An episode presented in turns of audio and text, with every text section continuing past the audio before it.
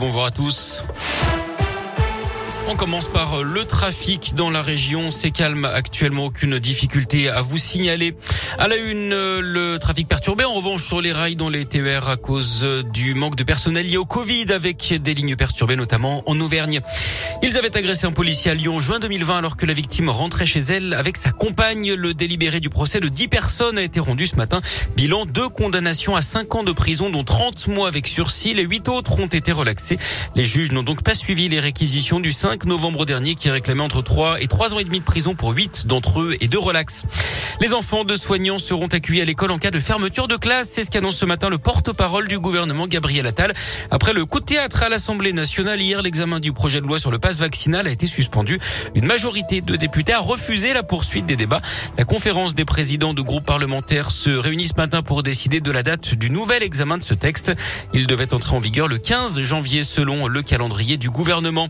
La pression due à la cinquième vague, elle s'accentue encore. Plus de 2000 admissions en 24 heures, 9300 en une semaine, 19 606 patients hospitalisés lundi, 9 patients Covid en réanimation dans la région d'ailleurs étaient transférés entre Noël et le jour de l'an dans des hôpitaux de l'Ouest et du Sud-Ouest de la France pour désengorger les services de réanimation. Notez qu'aux États-Unis, on a battu un record mondial de contamination sur une journée à cause du variant Omicron. Plus d'un million de cas hier. Le Covid qui a également été fatal à Igor Bogdanov, l'ancien animateur de temps X dans les années 80, s'est éteint hier à l'âge de 72 ans, six jours après son frère jumeau Grishka. D'après des proches, les deux frères n'étaient pas vaccinés. Dans la région, toujours 7 tonnes de gaz hilarant saisies en Seine-et-Marne au mois de décembre. Un record en France avec une valeur marchande estimée à 2,7 millions d'euros. Résultat d'une enquête débutée à Villeurbanne où une centaine de bouteilles de protoxyde d'azote avaient été saisies en septembre dernier. Point de départ donc du démantèlement de ce réseau international.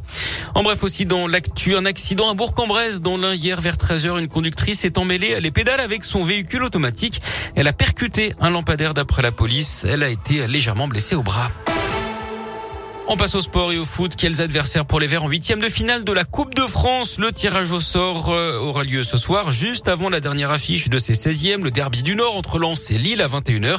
Hier, le PSG a facilement battu Vannes, club de 4e division, 4-0 avec un triplé de Kylian Mbappé. Les Verts, eux, restent sous la menace hein, de nouvelles sanctions après les incidents lors de la victoire face à Jura Sud dimanche en Coupe de France. Rencontre rapidement interrompue une vingtaine de minutes à cause de fumigènes et de jets de pétards depuis le parquage stéphanois. D'après le journal L'équipe, la commission de discipline de la fédération devrait ouvrir une instruction cette semaine. Et puis je vous rappelle également que le ministre de la Santé a rejeté hier l'idée de jauge proportionnée dans les stades, ce qui veut dire qu'il ne pourra pas y avoir plus de 5000 personnes à Dessine le 21 janvier pour le derby entre Lyon et Saint-Etienne.